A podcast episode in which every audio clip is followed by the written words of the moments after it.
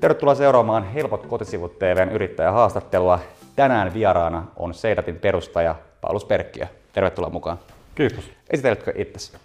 Joo, mä oon Perkkiön Paulus, Seidatin perustaja, toimitusjohtaja. Olen toki yrittäjäuralla tehnyt paljon muutakin, että olen nyt 15 vuotta toiminut yrittäjänä. Aloitin niin kuin brändi- ja design-toimisto Kontiumilla, sen jälkeen perustin Puoren. Siinä on ollut välissä vähän muitakin yrityksiä, kuvamuistoja ja muita. Ja tällä hetkellä keskityn oikeastaan Puoreen ja Seidattiin. No, panoitetaan heti Seidattiin. Mulla on LinkedInissä tullut tosi usein vastaan tämä teidän presentaatioprinsessa Noora Halttunen. Ja jotenkin kun miettii teidän firmaa niin kuin siltä näkökulmasta, että mikä fiilis mulle tulee LinkedInin kautta, niin tuntuu, että teillä on tosi hyvä meininki siellä ja tosi hyviä tyyppejä töissä.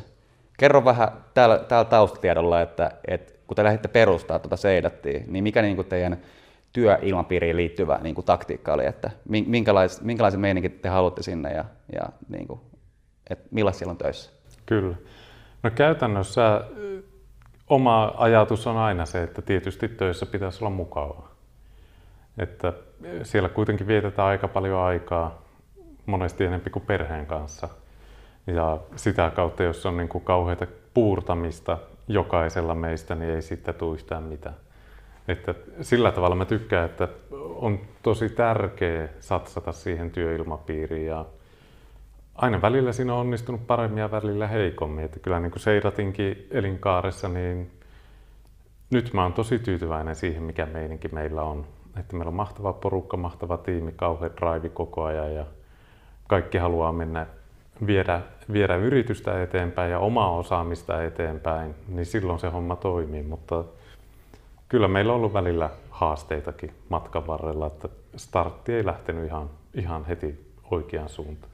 Mennään ihan kohta tuohon starttiin tarkemmin, mutta kerrotko vähän yleisesti just, että mitä te teette? Et mulla on esimerkiksi itsellä siis sellainen käsitys, että teette, tai teidän niin ohjelmiston kautta pystyy tehdä hyvännäköisiä presentaatioita ja nopeasti. Kyllä.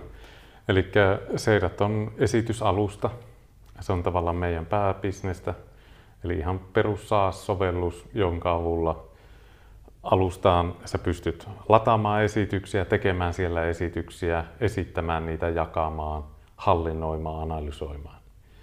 Ja sitten siihen tueksi, softan lisäksi, niin meillä on palveluita. Me tehdään paljon esityksiä asiakkaille, koulutetaan asiakkaita käyttämään meidän alustaa, koulutetaan niitä pitämään ylipäätään esityksiä.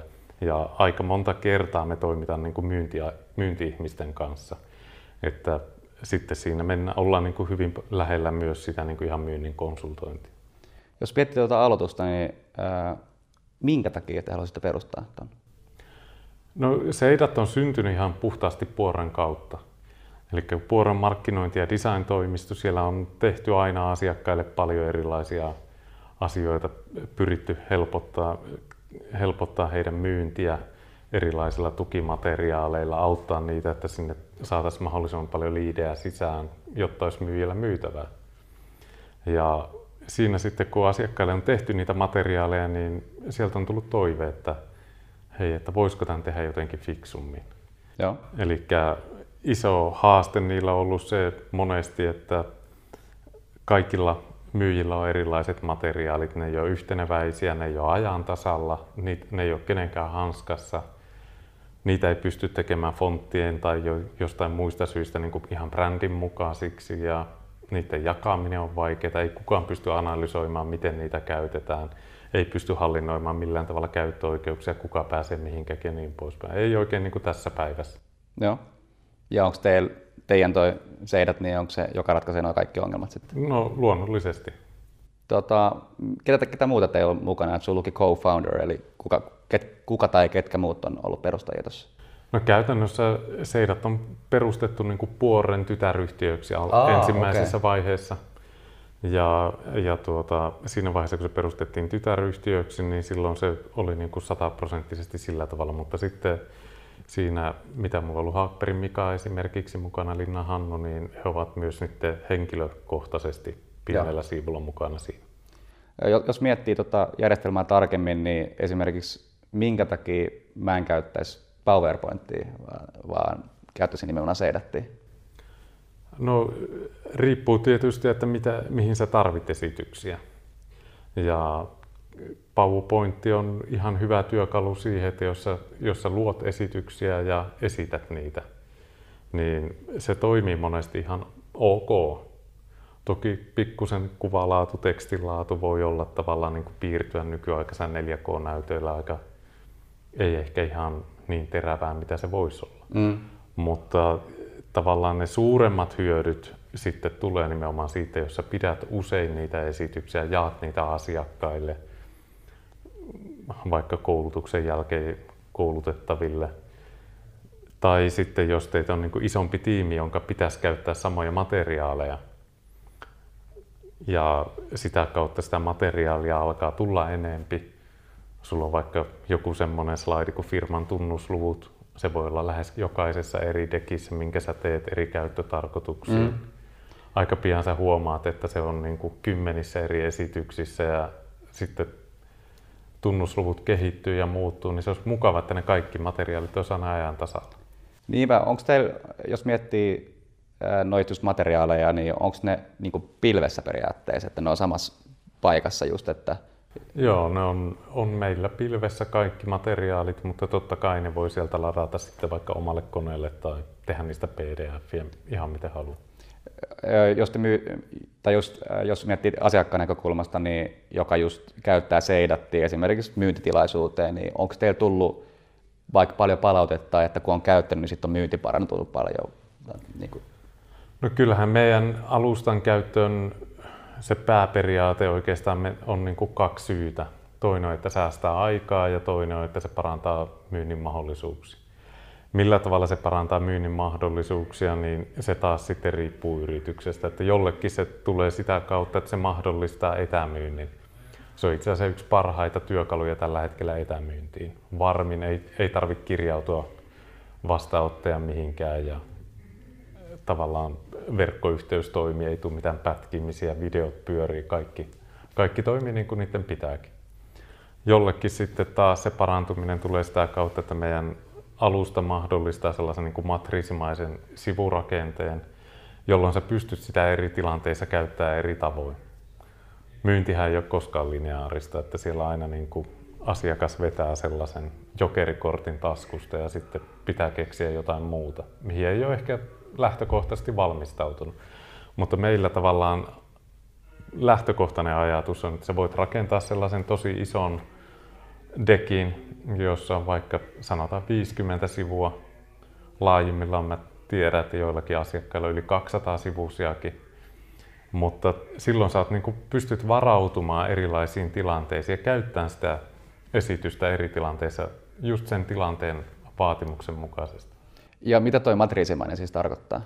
No matriisimainen tarkoittaa hyvin pitkälle sitä, että perinteisestihän esitykset on lineaarisia sillä tavalla, että ne on niin kuin sivu kerrallaan pötkössä joko ylhäältä alas tai vasemmalta oikealle. Ja tavallaan silloinhan sulla ei ole mahdollisuus mennä ylös alas. Mm. Ja tavallaan niin kuin siellä on aina seuraava sivu. Ja meillä taas menee sillä tavalla, että meillä on niin kuin ylätaso. Ja siitä voi sitten lähteä porautumaan syvemmälle johonkin tiettyyn teemaan ja sitä kautta niin kuin helposti eri tilanteissa käyttää sitä eri tavoin. Mä näin yhden videon, missä oli toi Noora ja Jaajo, ja siinä just Jaajo selitti sitä, että kun se käyttää sitä itse omiin esityksiin, niin te teette ne sisällöt. Niin kerro vähän tuosta puolesta, että ilmeisesti teette myös sisältöä, jos asiakas haluaa. No joo, kyllä me tehdään paljon sisältöä, mutta nytten hiljattain, kun mä tsekkasin, niin meillä oli reilu 300 000 sivua meidän järjestelmässä. Joku 15 000 esitystä. Aivan päivänselvää, että me ollaan aika pieni osa niistä tehty.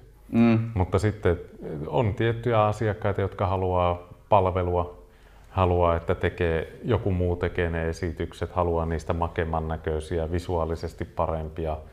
Haluaa sparria siihen, että minkälainen on hyvä myyntiesitys, miten se rakennetaan, minkälaisia vaiheita siellä kannattaa olla ja mitä asioita kertoo, mitä jättää kertomatta. Ja niissä asioissa me autetaan. Mikä teillä on niin kuin se ihan suurin tavoite? Haluaisitko tuon maailmanlaajuiseksi ja niin kuin, Mitä te haluatte? Se on hyvin yksiselitteinen ollut koko matkaa ja että me halutaan olla maailman ykkönen business-presentaatiossa. Loistavaa. Että ei me niinku sen matalammalla me ei niinku pyritä tavoittelemaan. Suomessa me ollaan saatu jo ihan kohtuullisen hyvä markkina-asema ja Suomessa käytännössä niin tää me koetaan, että tämä on meille semmoinen pilottimarkkina, että samaan aikaan kun me kehitetään tuotetta, tehdään siitä niinku entistä kilpailukykyisempää, niin täällä me on hyvä testata niitä erilaisia juttuja ja täältä me saadaan nopeasti asiakkailta palautetta, me pystytään niiden kanssa kommunikoimaan henkilökohtaisesti paremmin. Ja nytten jo noin 30% käytöstä tulee Suomen rajojen ulkopuolelta, mutta sillä tiellä me ollaan vielä ihan alkumetreillä, ei oikeastaan vielä ensimmäisellä askeleellakaan. Onko teillä mitään toimistossa ulkomailla? Vai? Ei ole vielä tällä hetkellä. Okay. Onks, mihin teillä olisi? Tai jos jossain vaiheessa on niin onko teillä jotain, mihin te haluaisitte mennä ekana? No, kyllä me aloitetaan niin kuin maailmanvallatus Euroopasta. Joo. Ja sen jälkeen sitten on niin kuin jenkit ja Kaukoitä. Mutta oikeastaan me itse nähdään sillä tavalla, että sen toimistojen sijainnit niin määrittelee ehkä aikavyöhykkeet kaikista eniten. Joo. Että esimerkiksi niin kuin Suomesta käsin jenkkeihin on aika vaikea järjestää asiakaspalvelua ja tukea niille ihmisille pelkästään jo aikavyöhykkeiden takia. Että tietysti niin kuin voisihan täälläkin tehdä 3 vuorossa töitä, mutta en mä tiedä. Ei se ehkä ole ihan luontevaa. Ja sitten jos me saadaan jenkeistä niin kuin lokaalit kaverit sinne puikkoihin, niin se on huomattavasti paremmin toimii. Mutta ei tule joka maahan perustaa omaa erillistä toimistoa. Joo, että tavallaan se, että on toimistoja siellä täällä, niin ei ole ehkä niin kuin tavoitteiden mukaista. Niin ei välttämättä tarvitse, kun toi on kuitenkin niin kuin ohjelmista. Niin ei ole sellainen, että perustaa niin franchising kaupan, että siinä on joka paikassa. Mutta tietysti näin, niin kuin, olisihan se mukava, että olisi joku paikka niin kuin Alppien kupeessa ja joku vähän aurinkoisemmassa paikassa. Aina tällaisia niin kuin haaveita voi olla. Onko sinulla itsellä jotain haaveita tai kiinnostuksen kohteet silleen, että just et pääsisit vaikka toimistoon laittaa Alpeilla siellä niin pystyy sen homman vai haluatko itse olla täällä Suomessa? Mikä sulla on? No, tietysti meillä on niin omat business driverit, jotka loppujen lopuksi kuitenkin niin bisneksessä on ne niin pääjutut. Mutta tietysti niin harrastukset on harrastuksia ja sitä kautta voi olla niin henkilökohtaisia intressejä. Niinpä. Mulla itsellä siis kävi silleen, että mä olin aikaisemmin miettinyt, että mä nimenomaan jossain vaiheessa haluaisin olla ulkomailla töissä. Mutta sitten kun mä kävin kokea sen, niin aika nopeasti huomasin, että ei, mä haluan olla Suomessa. Ja sitten kaikki muutui silleen, että miten mä niinku taktikoin omia juttuja. Niin nyt se on niinku, että mä haluan olla Suomessa. Niin, mietin vaan siis sen takia, että kiinnostaako sua semmoinen. Onhan Suomi hyvä paikka. Ja tää on hyvä ympäristö kehittää, mutta sitten taas niinku, vaan meidän kulttuuri on niin kuin vähän erilainen kuin muualla ja sitä kautta sitten niin joudutaan kyllä kokeilemaan, mukautumaan erilaisiin kulttuureihin. Osa tuntuu aika haastavilta kieltämättä. Että esimerkiksi intialaisten kanssa asiointi, niin ei meillä niin kuin kauhean hyviä kokemuksia niistä on. Noora mainitsit tuossa, niin Nooralla oli hyvä kokemus kerran inkkareiden kanssa. Oli etäpalaveria, oltiin myymässä jotain, niin ei oikein suostunut keskustelemaan, kun oli nainen vastassa. Oho, okei. Tätä mä en tiennyt. Vois just pikkasen puhua vielä teidän tiimistä, eli teillä on, no nyt Noora ainakin, ketä muita tai millaisia rooleja, niin kuinka paljon teitä on? No meitä on 20 henkeä tällä hetkellä, että meillä on myynnissä on Suvi ja Jori ja Heikki on vasta aloittanut. Sitten Juho tekee jonkin verran vähän opintoja tuossa sivussa ja Juho on tehnyt sitä etänä tuolta Oulun suunnalta. Joo. Sitten meillä on kehitystiimi ja tuotantotiimi. Joo, hei kun tää on siis oliko se Puore? Puore, sori. Puoren tytäryhtiö, niin puhutaan vielä tuosta Puoresta. Nykyisin sisaryhtiö. Okei. Niin kerro vähän siitä, mikä teidän, niin kuin, tai miten se lähti, vähän sama millainen tiimi, mikä se bisnes ylipäätänsä on. Niin. Joo, Puore oikeastaan syntyi puolittain vahingossa. Tausta oli se, että mä oon koulutukseltani teollinen muotoilija ja olin eka alun perin ollut niin kuin töissä Muovassa, Vaasassa, ja siitä sitten perustettiin yhden työkaverin kanssa ja sitten kolmannen henkilön kanssa oma yritys ja markkinointi ja design-toimisto sekin. Silloin me kutsuttiin sitä brändiä design-toimistoksi ja mä olin siinä noin 3 vuotta ja sitten totesin, että mun on ehkä hyvä jäädä siitä pois ennen kuin siinä tulee niin kuin haasteita. Haasteita meidän välillä vielä ei ehtinyt tulla, mutta koin kuitenkin, että se toiminta ei niin kuin lähtenyt menemään ihan sillä tavalla, miten itse toivoisin. Silloin niin kuin yrittäjänä ajattelin, että hyvä jäädä sivuun. Okay. Ja mä jäin sivuun ja tarkoitus oli tosiaan niin kuin mennä muualle töihin. Mutta sitten tietysti työtarjouksia tuli aika paljon ja mä vähän niitäkin tsekkasin, mutta sitten asiakkaat soitteli niin paljon perään ja uutta mielenkiintoista projektia. Ja sitten oli jotain tiettyjä juttuja, jotka mä olin luvannut hoitaa niin kuin sinne vanhan Kontiumin puolelle. Ja sitä varten jouduin perustamaan yritykset, että saan ne laskutettua. Ja sille tielle mä jäin. Aloitin sen niin innovatiivisella nimellä kuin Paulus Perkkiö Consulting. Okay. Ja syy siinä oli se vaan, että se on niin, mä en keksinyt hyvää nimeä. Mä ajattelin, että mä laitan niin idiootin nimeä, että mä muistan sen vaihtaa ihan varmasti. Ja siinä vaiheessa sitten, kun mä yhtiöitin se osakeyhtiöksi, niin siinä vaiheessa siitä tuli Puore. Joo. Tällä hetkellä Puore on sellainen noin 30 hengen, vähän reilu tiimi ja tavallaan pääpaikka siinä on Vaasassa. Ja sitten meillä on Helsingissä iso porukka ja sitten on Seinäjoella ja Kokkolassa myös. Okay. Se on vähän semmoinen pohjalaistari. Niin. Vaikka saamelainen nimi. Oot sä ainut yrittäjä siinä vai oliko siinä muitakin perustamassa? No joo, siis mä oon yksin sen perustanut. Joo. Okay. Yksi on sen perustanut ja tällä hetkellä meidän niin kuin emoyhtiö Puore investoimista sitten Puore. Okei. Joo, vois nyt kun ollaan parista näistä firmasta nyt puhuttu, mitkä sulla on vielä menossa periaatteessa, no enemmän tietenkin Seidat, mutta kyllä. Kerro vähän, mitä muuta sä teet tällä hetkellä? Onko sulla vaikka vapaaehtoisjuttuja tai harrastuksia tai mitä sä niin kuin, tykkäät tehdä työn ohessa? No työ vie ehkä aika paljon aikaa loppujen lopuksi. Loppuaika menee sitten omiin harrastuksiin ja perheen kesken hommiin. Että mulla on kohtuullisen iso perhe ja sitä kautta sitten asutaan omaa kotitalossa, niin sieltä tulee kaikkea pientä puuhaa. Muun muassa eilen vaatehuoneessa satoi vettä. Ja oho, okay. Se tietysti niin kuin tarkoittaa, että silloin lähdetään aika nopeasti katsoa, että mistä se homma tulee. Korjatko itse? No kyllä mä niin kuin ensiavun annoin ja kyllä mä pystyn talon korjaamaan, että mä oon jannuna ollut niin paljon rakennuksilla ja rakennusalan perheessä kasvanut ja tavallaan niin kuin suurimman osan niin kuin työurastakin on toiminut erilaisten rakennusalaan liittyvien yritysten kanssa hyvin paljon. Se on jollain tavalla niin kuin semmoinen sisäsyntyinen juttu. Ja itse asiassa siinä mitä oli niin kuin ongelmia, niin ne ollaan joskus oltu rakentamassa tai tekemässä asennusohjeita niihin kattojen läpivienteihin, joiden yhteydessä ne haasteet oli. Mutta sähän on tosi hyvä aasinsilta itse asiassa sun tarinaa, niin sä oot siis nuorena ollut rakennusalan.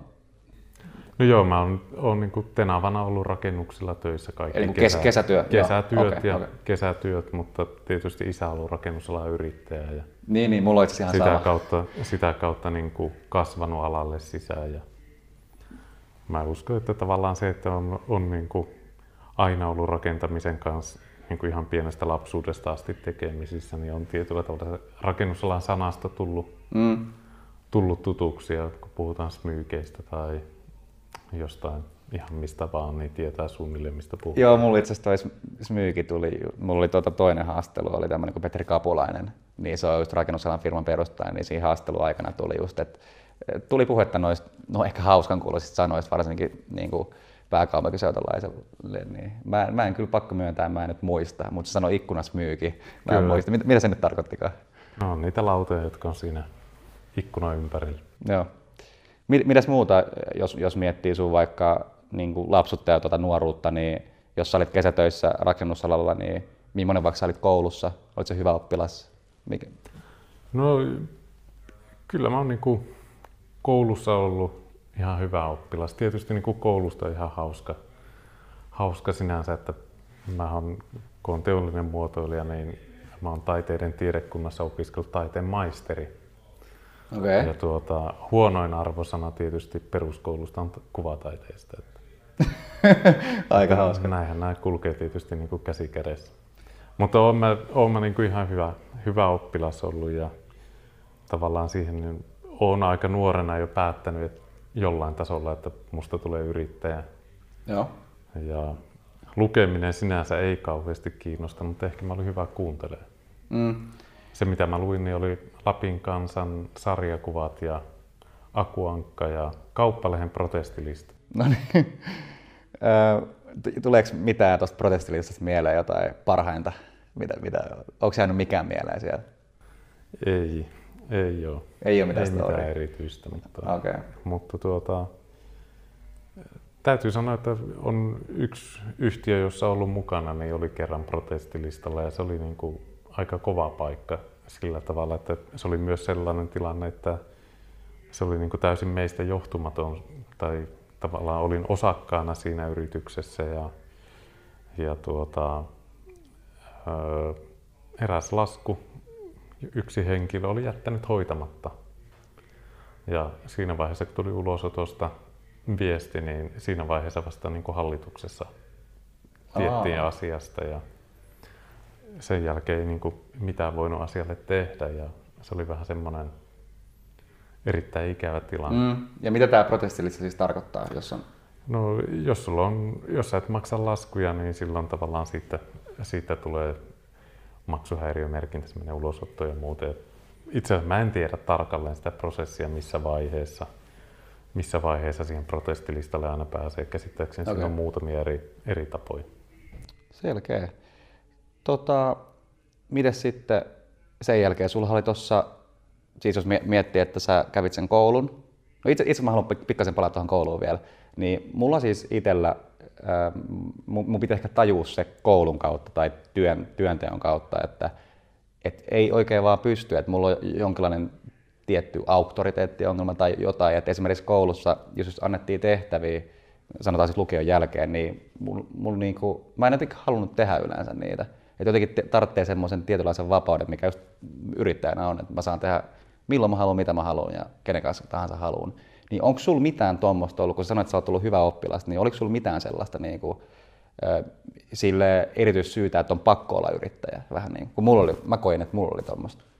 Ei mulla sellaista. Enkä mä itse tavallaan, niin kuin, mun mielestä yrittäjävapaus on tietyllä tavalla myös lumetta. Joo. Sillä tavalla, että silloin sä oot kuitenkin vastuussa työntekijöille, sä oot vastuussa asiakkaille. Ja sitä kautta niin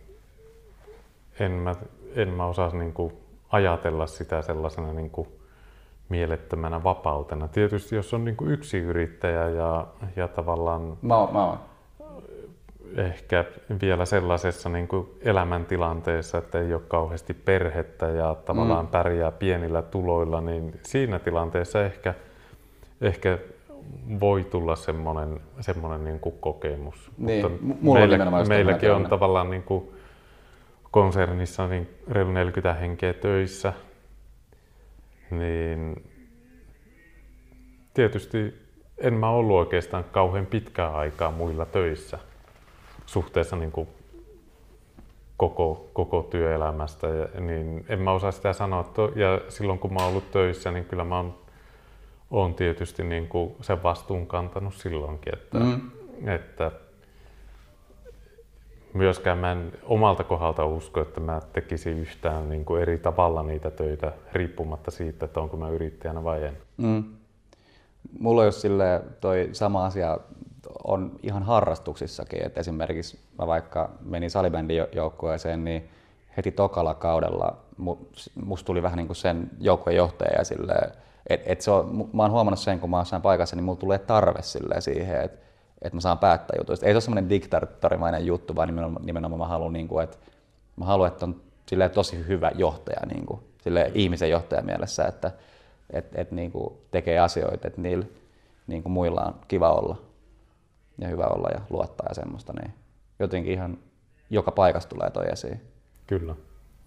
Mä oon ehkä enempi itse johtajana semmoinen niin kuin asiajohtaja. Okay. Sitten niin kuin loppujen lopuksi kuitenkin, että sitten on hyvä, että ympärillä on sellaisia ihmisiä, jotka niin kuin huolehtii siitä, että on kiva olla. Mä ehkä itse keskityn aivan liian paljon myös siihen, että asiat vaan niin kuin saadaan tapahtumaan ja rullaamaan. Mutta sekin on tärkeä. Se on tärkeä osa myös sekin. On, ja siis mun mielestä se on hyvä mennä niiden omien vahvuusten mukaan ja mitä niin kuin haluaa tehdä. Et mulla on ihan selkeä se, että mä haluan olla niin kuin semmoinen tyyppi, joka sitten olisi niiden just ihmisten kanssa tosi paljon tekemisissä ja puhuu niiden kanssa ja tuommoista. Onko teillä, jos sä oot itse toi asiatyyppi, niin onko teillä niin kuin firmassa joku, joka just vaikka säännöllisesti juttelee työntekijöiden kanssa tai jotain tuommoista? Kyllä mä juttelen ja tavallaan niin kuin sitä se mun työ on pitkälle. Okay. Hyvin pitkälle, mutta tavallaan niin kuin ehkä se selkeämmin se niin kuin oma minäkuva on enemmän sitä asianjohtamista ja tavallaan sitä ihmisten johtamista, niin on varmasti joutunut opettelemaankin. Ja. Hei. Ja siihen liittyvää niin kuin tällaista kaikkea kannustamista ja muuta. Niin. Onko sulla, jos miettii tota aihetta, niin onko sulla jotain, tai pystytkö kertoa jonkun tosi hyvän asian, mitä sä oot oppinut tuohon liittyen?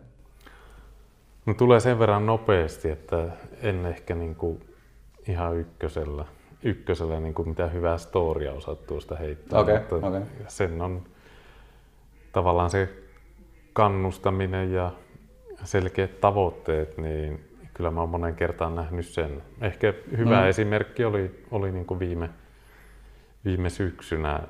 Koin, että Seidatilla, että me ollaan siinä tilanteessa, että nyt meidän pitää niin kuin ottaa kertaluokkaa niin kuin isompi loikka ja saada sitten piettyä se vähän pitemmän aikaa se hyvä taso. Ja mietittiin siinä sitten, että miten tämä asia ratkaistaan, ja me perustettiin tämmöinen operaatio Riksgränsen. Ja asetettiin 4 kuukauden ajalle tietty tavoite, ja kun tavoitteisiin päästään, niin lähdetään koko firma Riksgränseniin. Niin Riksgränsen tullaan ihan Pohjois-Ruotsissa, niin kuin Ruotsin ja Norjan rajalla, valtion raja Riksgränsen. Ja me oltiin siellä toukokuussa koko firma muutama päivä. Vähän laskettiin ja otettiin aurinkoa ja sateisena päivänä käytiin sitten Lofoteilla ja sitten paluumatkalla käytiin Rovaniemellä valitsemaan meidän firmalle Poro. Kuulostaa just nimenomaan, millä mä aloitin tämän haastelun, niin toi kertoo, että selkeästi teillä on hyvä meininki siellä. Joo, ja tavallaan samalla oli niin kuin hyvä mahdollisuus siihen, että kaikki pääsi Lappiin. Mun omat juuret on Lapissa ja on saamelais-taustainen ja sillä tavalla niin kuin Seidatin juuret nimestä lähtien niin on tietyllä tavalla siellä. Ja kaikki pääsi pienen palan saamaan siitä, että mitä se Lappi oikeasti on, niin pystyy asiakkaillekin paremmin kertomaan. Hei, nyt otetaan pikku breikkiä ja jatketaan ihan kohta. Joo, jatketaan hommaa. Niin kerrotko, että mikä merkitys esityksillä on bisneksessä? No, se on tietysti tosi mielenkiintoinen kysymys. Niin Seidatin näkökulmasta, että me tehdään esityksiä, niin totta kai me niin kuin oletetaan, että niillä on joku merkitys.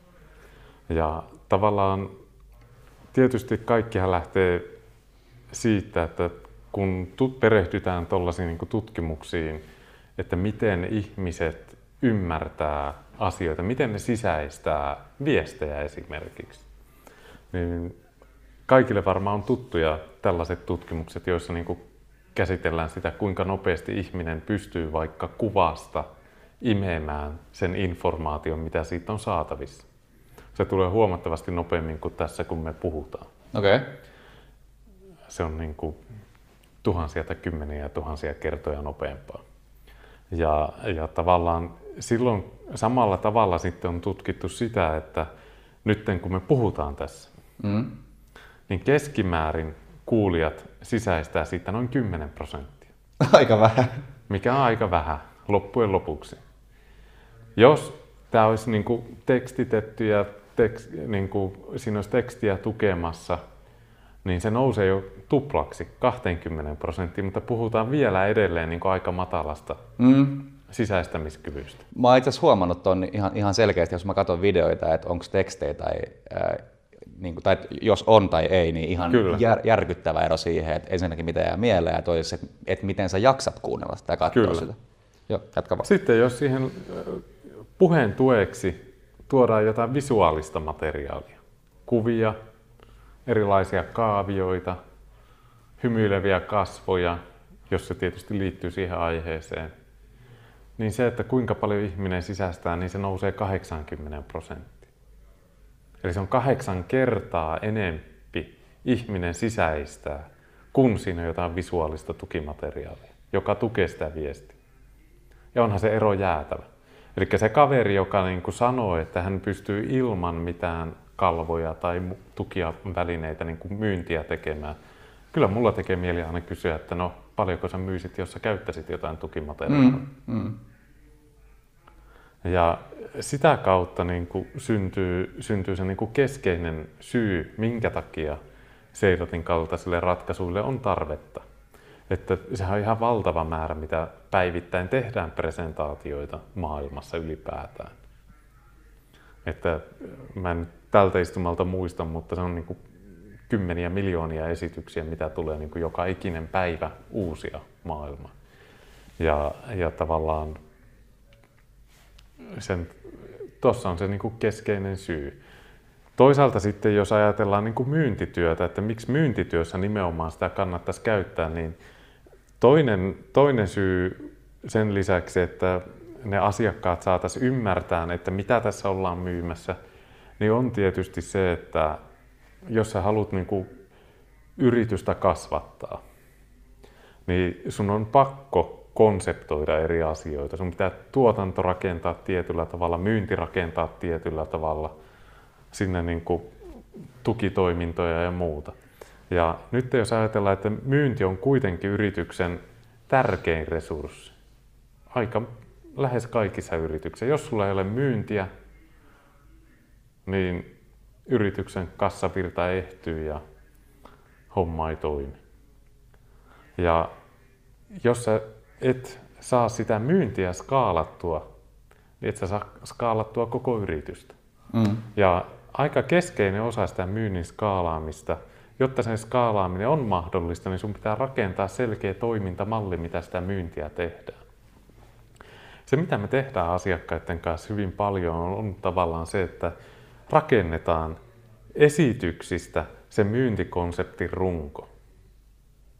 Eli rakennetaan se esitys sillä tavalla, että se tukee myyjää siinä myyntitilanteessa mahdollisimman hyvin. Ja silloin kun se tukee myyjää mahdollisimman hyvin, myyjä on helppo tehdä sitä työtä. Se saa onnistumisia. Toisaalta kun pyritään siihen, että kaikki myyjät toimii samankaltaisesti, niitä ei tarvitse toimia identtisesti samalla tavalla. Se ei onnistu, koska myyjät on kaikista kovimpia improvisoijia.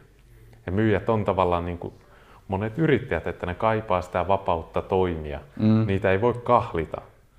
Kyllä. Sen takia Seidatissa esimerkiksi jokaisella myyjällä voi olla omat myynnin materiaalit. Ne voi laittaa ne slaidit haluamaansa järjestykseen, mutta yhä edelleen ne päivittyy keskitetysti. Ja näin kun myyjillä on tavallaan selkeä runko sille, että miten ne voi hoitaa sen myyntitapaamisen, niin siitä tulee se iso skaalausmahdollisuus. Sulla on selkeä myynnin konsepti, sitä on helppo skaalata, sitä on helppo johtaa. Sä voit mittaroida sitä aivan eri tavalla, että miten niitä asioita tehdään ja sitä kautta saadaan niin kuin huomattavasti parempia tuloksia. Myös, että kun sulla on hyvä selkeä toimintatapa siihen myyntiin, sä pystyt uuden myyjän ottaa niin kuin hyvin nopeasti sisään ja se pystyy alkaa tekemään tulosta. Ja esitykset on tosi monta kertaa ymmärretty väärin. Tänään justiinsa lähti meillä yksi projekti liikkeelle, jossa ensimmäinen kontakti tuli niin kuin mun ja heidän toimitusjohtajan välillä. Ja tässä keississä justiinsa tavallaan tämä toimitusjohtaja osti meidän idean niin kuin todella nopeasti. Mm-hmm.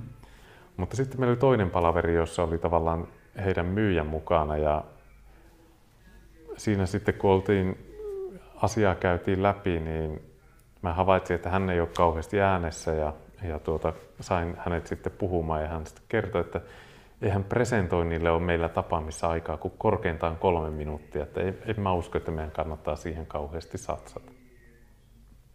No mä tietysti heitin vastapalloa, että mun mielestä myyntitilanteessa ei kannata presentoida ollenkaan. Että mun mielestä se on ajaa hukkaa. Että kyllähän myyntitilanne kannattaa käyttää siihen, että myydään. Mm. Mutta se, että jos niin kuin siinäkin niin kuin monessa yrityksessä on iso haaste, että ne myyntipresentaatiot ymmärretään aivan väärin. Elikkä ne on oikeasti yritys- tai tuotepresentaatioita. Siellä on vaan sitä yrityksen perusoksennusta, että mikä on tavallaan tämä yritys, montako henkeä, mikä on meidän historia, minkälaista porukkaa meillä on duunissa ja mitä me tehdään. Eihän se kiinnosta ketään. Se kiinnostaa, että miten se yritys ratkaisee ne asiakkaan ongelmat. Ja sen takia me ollaan hyvin paljon niin kuin käytetty energiaa siihen, että millainen on hyvä myyntiesitys.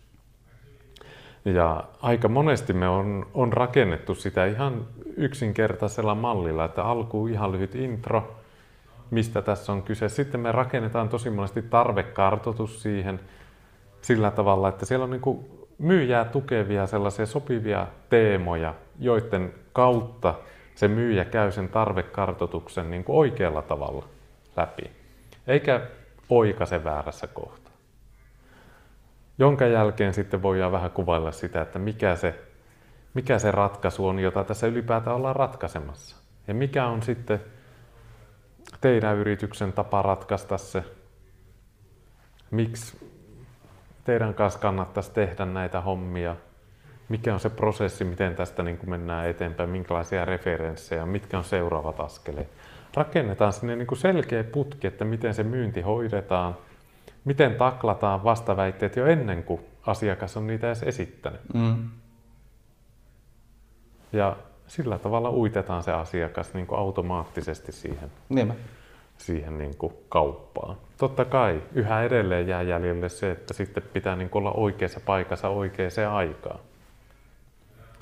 Että ei jollekin niin kuin nakkikioskille, niin ei niille kauheita niin kuin kukkakimppuja kannata sinne koittaa myyä. Ei se välttämättä ole se niiden bisnes. Niin. Joo. Ja sillä tavalla me niin kuin nähdään, että ollaan pystytty auttamaan monia yrityksiä nimenomaan siinä, että miten rakennetaan oikeasti hyvä myyntiesitys. Ja sen kun ratkaisee, niin sen jälkeen on aika monella meidän asiakkailla on hyvä skaalavaihe lähtenyt päälle. Onko toi miten te tuon asian vähän niin kuin ratkaisitte tai teette, niin onko se jo siinä myyntitilanteessa ennen kuin on teidän asiakas vai autatte sen noissa asioissa vasta sitten kun ne on? No mä en tiedä, onko mä hölmö, mutta mä en osaa niin kuin vetää rajaa siihen, että missä vaiheessa aletaan asiakasta auttamaan. Okei, joo. Että mä en koe, että on niinku semmoisia asioita, joita voi ja kannattaa pimittää. Ja silloin se niinku käytännössä se tarkoittaa sitä, että heti ekaa tapaamisesta lähtien, niin kyllä me niinku lähdetään hakemaan sitä, että mitä asioita kannattaisi niinku viedä eteenpäin ja millä tavalla ne kannattaisi tehdä. Ja avoimesti autetaan heti. Ja mä itse uskon, että se myyntityössä on tosi tärkeää, että sä oikeasti pystyt osoittamaan myös, että sä pystyt auttamaan asiakasta eteenpäin. Ja jos miettii muutenkin, siis silleen, että jos tän saa asiakkaan, niin kyllä mä uskon, että toi, että on valmis auttaa ennen kuin on vähän niin kuin virallisesti asiakas, niin onhan se nyt tosi hyvä. No on, ja tavallaan mun mielestä se on tärkeetä, että jos mä oon niin kuin ite ostamassa palvelua ja tässä on niin kuin tietyn tyyppisiä asiantuntijapalveluita joutunut viime aikoina ostamaan enempi. Niin se on mielenkiintoinen olla itsekin välillä taas niin kuin ostajan pallilla ja niin kuin keskustella erilaisten toimijoiden kanssa. Jos se toimija vaan kertoo, että hei näin me tehtäis, tossa on sun prosessi, että kun sä meiltä ostat, niin sä saat näin ja näin monta päivää tällä ja tällä hinnalla ja siellä tapahtuu suunnilleen tollaisia asioita, niin kyllä sellainen myyjä automaattisesti kakkoslaarissa, jos siinä vastassa on semmoinen kaveri, joka kertoo, että hei, sun kannattaa oikeasti huomioida toi juttu ja se kannattaisi ehkä ratkaista jotenkin tällä tavalla. Sitten sulla on vielä tommonen juttu, kiinnitä siihen enempi huomiota. Ja oikeastaan sun kannattaisi tähän niin kuin oikeasti, tämä on niin iso asia, että tähän menee vähän enempi aikaa. Tai että elä tuohon keskity, että sä säästät siinä aika paljon, että siitä ei ole sulle oikeasti mitään hyötyä.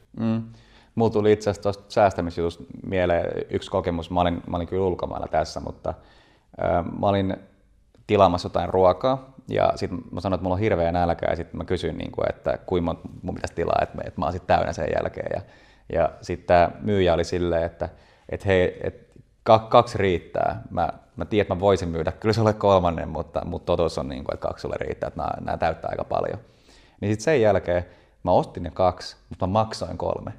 Ja mä halusin palkita rehellisyyttä tuossa tilanteessa, että se laittoi mun tarpeet omien tarpeet edelle. Ja mun mielestä tommoset on siistejä. Mä aina jos pystyn, niin haluan palkita sitä. Kyllä.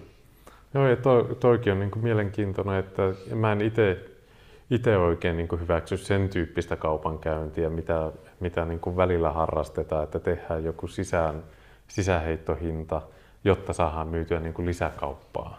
Joo. Että mä itse suhtaudun siihen, että heti lähtökohtaisesti myydään tavallaan sillä oikealla hinnalla ja tavallaan ei tehdä sinne mitään piilokuluja.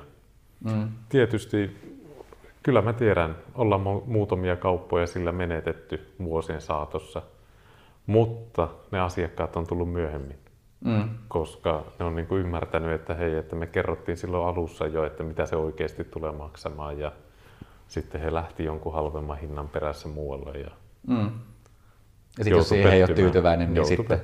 Niinhän se menee.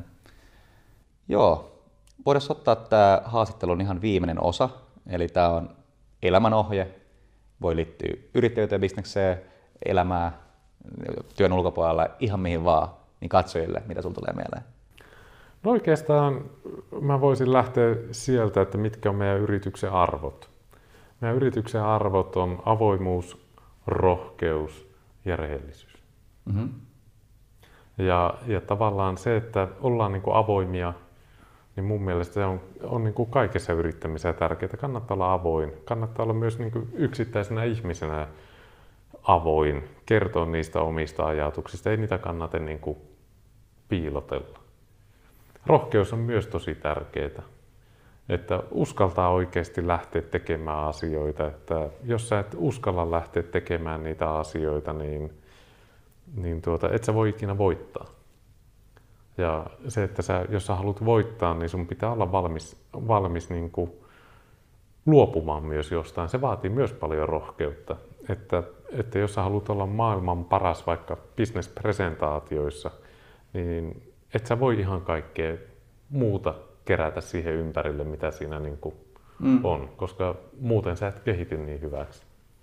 Kolmannen arvon mä sanoin itse asiassa väärin, mutta otetaan se nyt uusiksi, joka on vastuullisuus. Ja kyllä mä itse sanoisin, että se vastuullisuus on myös tärkeää, että perheen isänä pitää kantaa vastuu siitä perheestä ja jokaisen ihmisen omasta itsestään ja yrittäjänä siitä yrityksestä, yrityksen työntekijöistä, asiakkaista. Mä itse vastuullisuus mielletään helposti ekologiseksi jutuksi. Mä itse miellän sen paljon enempi monen muuhun asiaan. Ekologisuus on myös tärkeää. On meillä totta kai vastuu myös tästä meidän ympäristöstä. Mutta jos me ei kanneta vastuuta niistä muista asioista, niin meille ei jää mahdollisuutta myöskään siihen ympäristöstä huolehtimiseen. Oli mun pakko muuten sanoa, että nuo kaikki arvot osuu ihan täysin mun kanssa yhteen ja heräsi semmoinen ajatus, mitä mä just nimenomaan teen ja minkä takia ehkä mä päädyin tekemään näitä kaikkia haastatteluja. Miettii ihan normikommunikointia ihmisen kanssa, oli se tuttu tai ei, niin mä oon aina heti tosi avoin ja kun on valmis kertoa omista jutuista, niin kuin, että vähän niin kuin osoittaa, että mä luotan suhun, kyllä, niin sitten yhtäkkiä siinä käykin silleen, että se haluaa kertoa omista. Kyllä. Ja mulla on niin kuin ollut sellainen vaikutus aina, että mä saatan ihan jos ekana iltana tutustua ihmiseen ja tietää sen niin kuin tosi diipeistä jutuista, mitä sä oot kertonut vaikka kellekään. Niin avoimuus on kyllä tosi hyvä. Joo, ja avoimuus on myös osa luottamuksen rakentamista, että itse on ollut nyt niin kuin lähes kohta 30 vuotta myyntityössä mukana. On aika pienenä nappulana sen siis aloittanut. Ja myyntityössähän se luottamuksen rakentaminen on niin kuin kaikista tärkeintä. Jos sä et rakenna luottamusta, niin sä et pysty, niin kuin, ei asiakas edes kerro sulle hänen oikeasta tarpeistaan. Mm. Ja sitä kautta niin kuin homma ei mene yhtään mihinkään. Niinpä. Jos sä et niin kuin pysty synnyttämään luottamusta yrittäjänä asiakkaisiin, niin eihän siitä tule mitään. Jos sä et pysty synnyttämään luottamusta työntekijöihin, niin ei työntekijät voi antaa tavallaan niin kuin omaa panosta bisneksen eteenpäin viemiseen. Ja kyllä mä sanoisin, avoimuus, rohkeus ja vastuullisuus, niin ne on niin kuin aika kovia juttuja. Noihin sanoihin voi lopettaa. Iso kiitos sulle. Kiitoksia. Ja kiitos katsojille. Kiitos. Moro.